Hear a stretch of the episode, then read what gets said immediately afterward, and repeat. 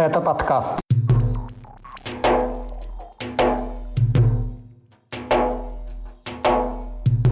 Чеченцы в Украине по обе стороны конфликта. Потери военнослужащих Северного Кавказа, аресты и задержания за антивоенные протесты. Об этом в 69-м выпуске подкаста «Кавказ. Реалии». Меня зовут Катя Филиппович. Привет. Не менее 29 военнослужащих Северного Кавказа и Юга России погибли с начала вторжения в Украину. Гробы пришли уже в шесть республик. Это Чечня, Дагестан, Ингушетия, Кабардино-Балкария, Северная Осетия и Калмыкия. Солдат также хоронили на Кубани, в Астраханской и Волгоградской областях. Вот в каком порядке из этих регионов поступали сообщения о потерях. 27 февраля, через три дня после вторжения российских войск в Украину, о гибели военнослужащего из Дагестана заявил глава республики Сергей Меликов. Он разместил соответствующий пост в Инстаграме. Чиновник назвал и имя погибшего. Это Нурмагомед Гаджи Магомедов. Глава Дагестана не уточнил обстоятельства его смерти. Как утверждают СМИ, Гаджи Магомедов был офицером 247-го гвардейского десантно-штурмового Кавказского казачьего полка ВДВ. По неподтвержденным данным, он подорвал себя гранатой после того, как попал в окружение. О гибели военнослужащего из Дагестана стало известно еще до того, как Минобороны официально признала потери в Украине. Нурмагомед ушел от нас, это не значит, что мы его потеряли. Следующее известие о гибели военнослужащего пришло из Калмыкии. 28 февраля глава республики Бату Хасиков официально заявил, что во время так называемой спецоперации российских войск в Украине трагически погиб сержант контрактной службы Константин Манджиев. Глава региона опубликовал в Инстаграме его фотографию. К сожалению, это коснулось и нашей республики. Выражая глубокие соболезнования – семье сержанта контрактной службы Вооруженных сил России Константину Манжееву. Точное место и обстоятельства смерти сержанта власти не называют. По данным калмыцких СМИ, Манджиеву было 28 лет. Он стал контрактником в 2014 году. Перед отправкой в Украину он предположительно проходил службу в воинской части в чеченском селе Борзой, где был водителем в инженерно-техническом взводе.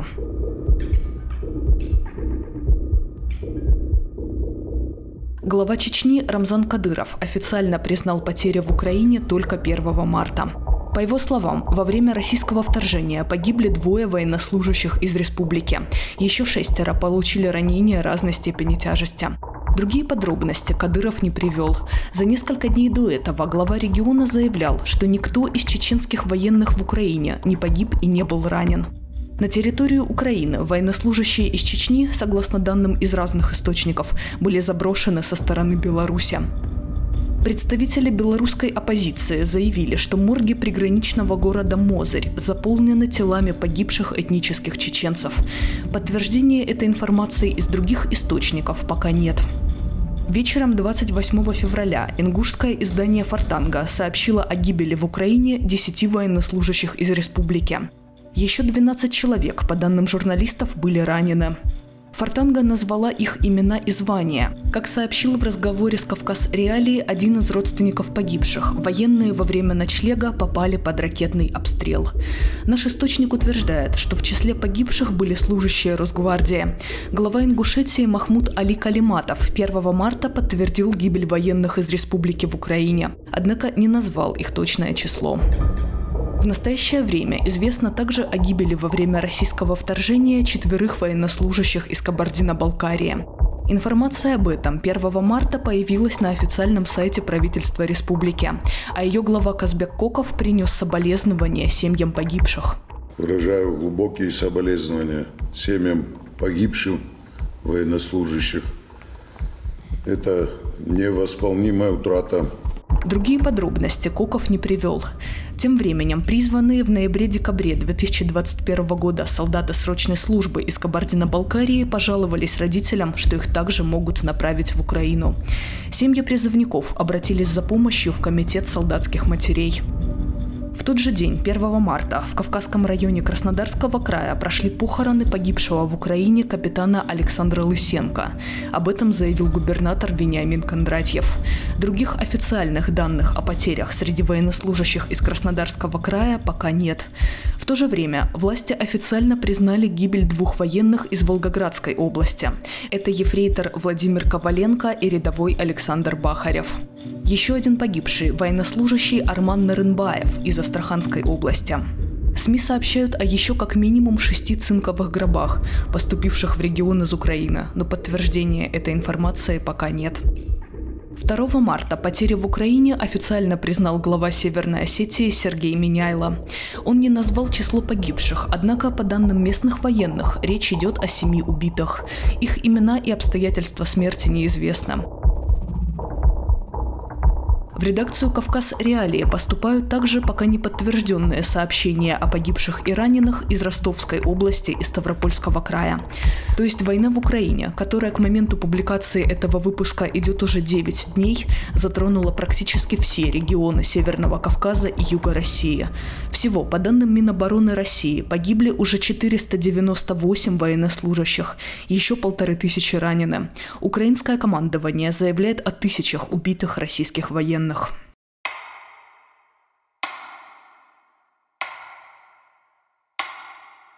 Отдельного внимания заслуживает ситуация с воюющими в Украине выходцами из Чечни. Они есть по обе стороны фронта. О боях с участием военнослужащих из Грозного стало известно практически сразу после начала вторжения. Соответствующие публикации появились в СМИ и социальных сетях. На одном из опубликованных видео, как утверждается, военные из Чечни вместе с колонной военной техники находятся к северу от Киева. Незадолго до этого также появилось видео, как предполагаемые чеченские военнослужащие вывешивают российский флаг на здании воинской части в Гастомеле. Этот поселок находится в 50 километрах к северо-западу от украинской границы. На записи один из бойцов, обращаясь к Рамзану Кадырову, заявляет, что его отряд отбил уже три атаки украинской армии и захватил объект. Вооруженные силы Украины признали подлинность этого видео, однако заявили, что кадыровцы вошли на территорию уже пустой части, боев за нее не было. Почти тогда же в социальных сетях было опубликовано видео, снятое предположительно в другом населенном пункте к северу от Киева, в поселке Буча. На записи местный житель демонстрирует уничтоженную колонну военной техники и говорит «это кадыровцы». Вот что с ним. Это вся улица вокзальная. Это кадыровцы. Как пришли, так и на тот свет ушли.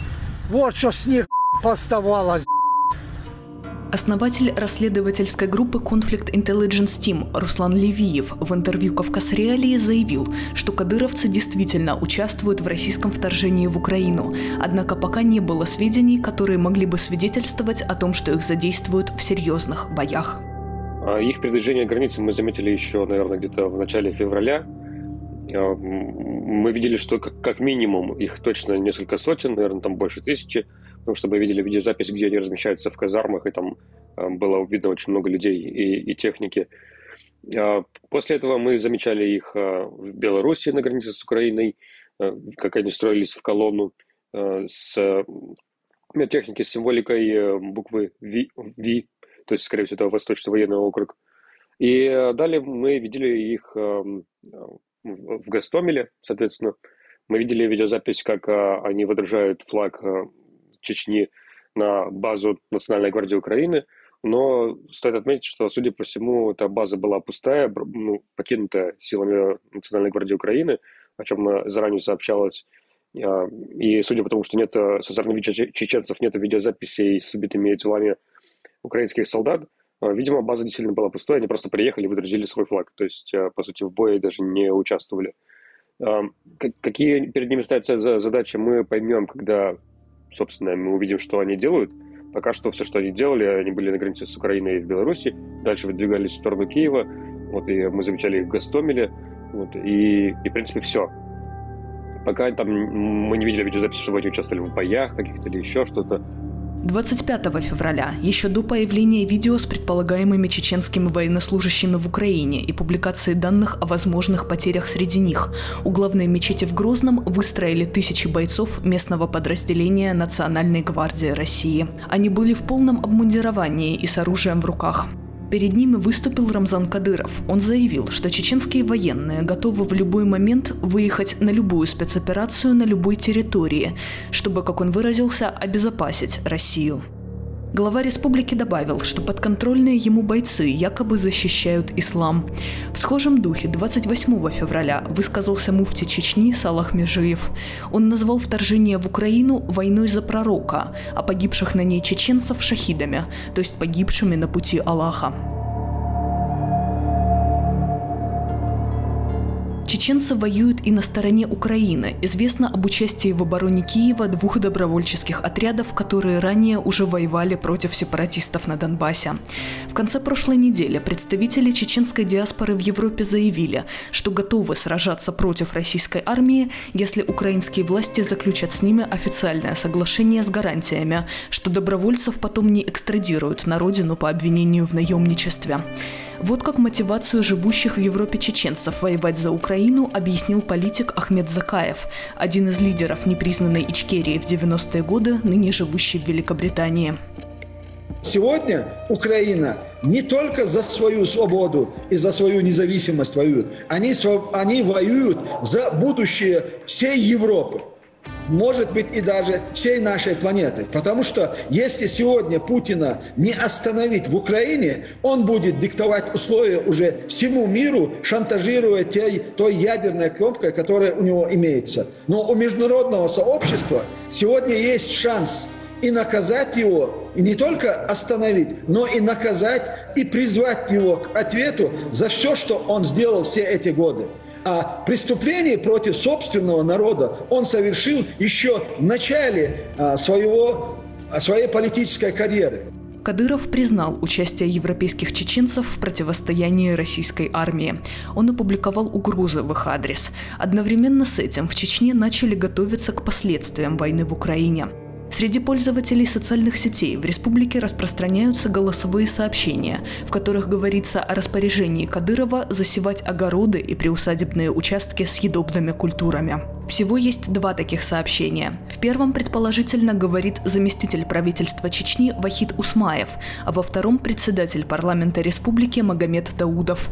Они разъясняют распоряжение Рамзана Кадырова, сделанное 2 марта на заседании правительства и администрации главы Чечни. Сажайте все, что можно съесть. Мы не знаем, чем все это закончится, говорит на записи человек, голос которого похож на Вахита Усмаева. Даудов, в свою очередь, заявляет, что засеивание приусадебных участков носит обязательный характер. Теперь читать наши новости стало намного удобнее. Загрузите приложение «Кавказ Реалии» на свой смартфон или планшет. Вы узнаете о главных событиях на Северном Кавказе и юге России, даже если наш сайт заблокируют. Ссылки на приложение вы найдете в описании к этому выпуску подкаста. За военную агрессию против Украины страны Запада ввели беспрецедентные санкции в отношении руководства России и экономики страны. Во многих городах проходят акции протеста с требованием немедленно остановить войну. Их участников задерживают и арестовывают. В первый же день вторжения России, 24 февраля, антивоенные акции прошли в Астрахани, Ростове-на-Дону, Волгограде, Краснодаре. Представители чеченской диаспоры также провели митинг в столице Австрии. В Ростове за выступление против войны были задержаны три активиста. В Астрахани участников одиночных пикетов вызывали в так называемый Центр по борьбе с экстремизмом. В Волгограде в полицию попали 15 человек, в Краснодаре – более 40. Вскоре начали поступать сообщения о штрафах и арестах. В Ростове-на-Дону за плакат с надписью «Нет войне с Украиной. Остановитесь». Местную активистку обвинили в хулиганстве и неуважении к обществу. Ее оштрафовали на тысячу рублей. Еще пять участников антивоенных акций в городе были арестованы. 20 суток ареста получил военный пенсионер из Краснодара. В Волгограде одну участницу пикетов оштрафовали, другой назначили обязательные работы. В Элисте силовики пришли к родителям а также по месту работы одного из участников акции против войны. 25 февраля массовые митинги провели чеченцы, живущие во Франции и в Норвегии. В Осло, например, они держали флаги Ичкерии и скандировали лозунги, в их числе «Путин – террорист».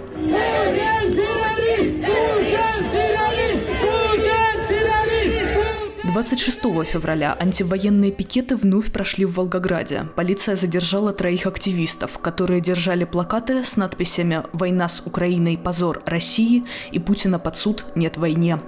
Еще одна активистка была задержана на следующий день в Астрахане за участие в пикетах из-за полотенца цветов украинского флага, которое она повесила у себя на балконе.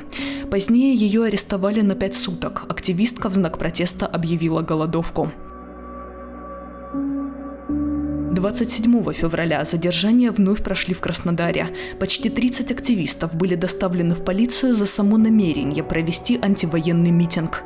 К ним применили силу.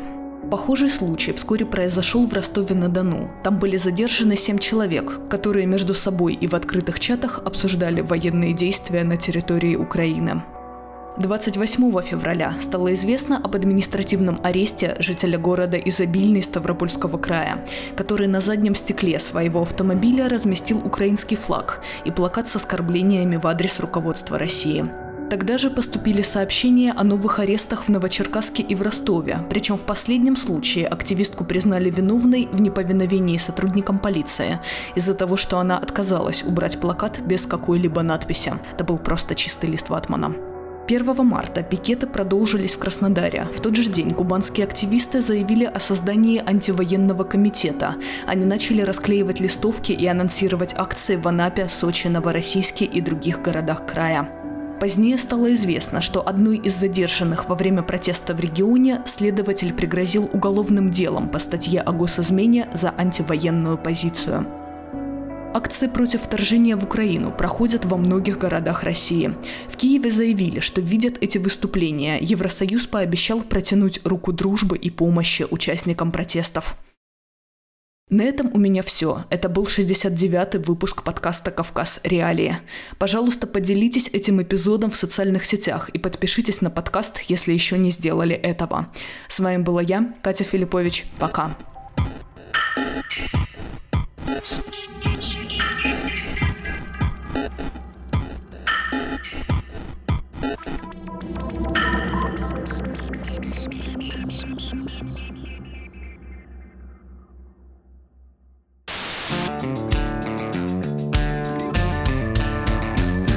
Студия подкастов «Радио Свобода». Человек имеет право. Время свободы. Американские вопросы. Кавказ подкаст. Атлас мира. Цитаты свободы. Скучно не будет. Слушай на всех подкаст-платформах. Просто надень наушники. Подкасты «Радио Свобода».